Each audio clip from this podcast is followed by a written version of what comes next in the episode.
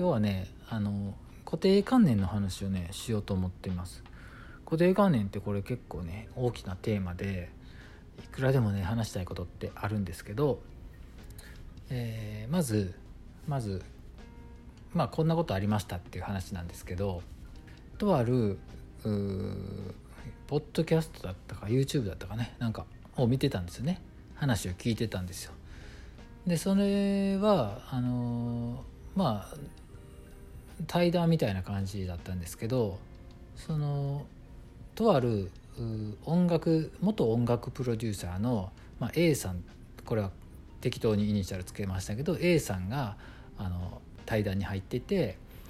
で話の内容は音楽とは全然関係ない話だったんですけどその中で A さんが、うん、話の補足というか説明のために自分の元専門分野である音楽から引っ張ってきたんですよね。話が。音楽ではこういうことあるありますみたいな感じで。でそれがその内容があの日本語はラップに合わないんですよねみたいな話だったんですよ、えー、日本語はラップに合わない。あの英語はまあラップに合うと、まあ、海外の人が普通に喋ってるだけで確かになんかこうラップしてるように聞こえる海外の人がなんか怒って喋ってるのにリズムを合わせるっていう合わせてみたらラップっぽくなったみたいなあの面白動画みたいな僕も見たことありますけどとにかく、えー、日本語はあの英語と比べてラップに合わないんですよねみたいなことを、えー、その A さんは話の補足っていうかちょっとしたおかず的にその話をしたんですよね。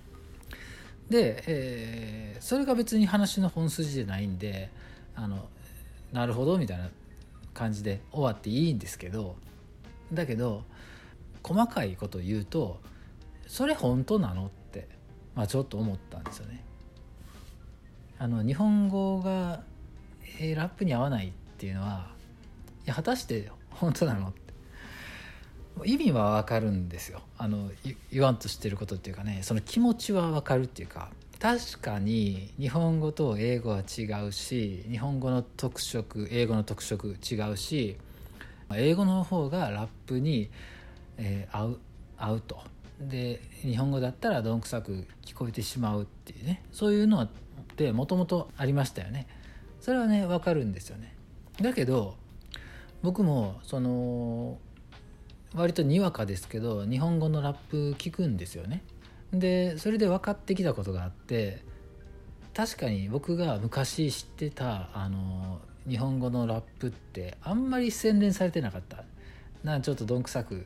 えー、無理にこうラップに合わせてあの騒いでるっていう感じがしてたんですけど今のねあの日本語のラッパーの日本語で歌ってるのを聞いてるとね当時とはやっぱり違うんですよね。あのやっぱりバリエーションが豊かになって深まっていてものによっては英語っぽく聞こえるとかねそういうのもあるしでそれとはまた別であえて別に英語に寄せようとするんじゃなくて日本語として、えー、ラップしながらこう日本語としての新しいね感性の地平を切り開くようなねもう別に英語に寄せない。英語っぽくラップしない。だけど日本語としてラップしてかっこいいっていうね、まあ、そういった表現をするラッパーもいているんですよね。だから、まあ、何が言いたいかっていうと実際にはもっと複雑だと。別に英語と日本語一緒同じレベルで同じような表現できるとは言わないですよ。でも別にそうする必要はないですよね。でもそれをあまあ A さんは多分昔のイメージで話したんだと思うんですよね。えー、日本語はラップに合わないってそれ今の現実を今のね、えー、複雑で豊かになった現実を知っていれば日本語はラップに合わないっていうふうにそんな単純化しないと思うんですよ。それってじゃあ日本語はラップに合わないっていうのは一つの固定観念なんですよね。現実を見ずにまあ当時はそうだったとかまあ、そういうもんだよねっていうふうな大雑把なくくり方をしてる。大雑把なものの見方になっていると。これ僕はそう思いましたけど特にそんなそんなにラップに興味ない人からすればあ今の日本語のラップに興味ない人からすればそんなもんかなって思っちゃいますよね。まあ人によると思いますけど、えー、特に元音楽プロデューサーが当然のようにこう話に持ち出すとあのあんまり疑わないっていうかねまあそんなもんかもなっていうふうに思っちゃうと思うんですよね。だけど、えー、現実を知っていればそれっていうのはあ固定観念なんですよね思い込みなんですよね。こういったことって結構あるんですよね。あその前にその、えー、僕は別にその A さんって嫌いじゃなくてむしろ好きなんですけどあのその話に関しては僕は固定観念があるなと思ったんですよね。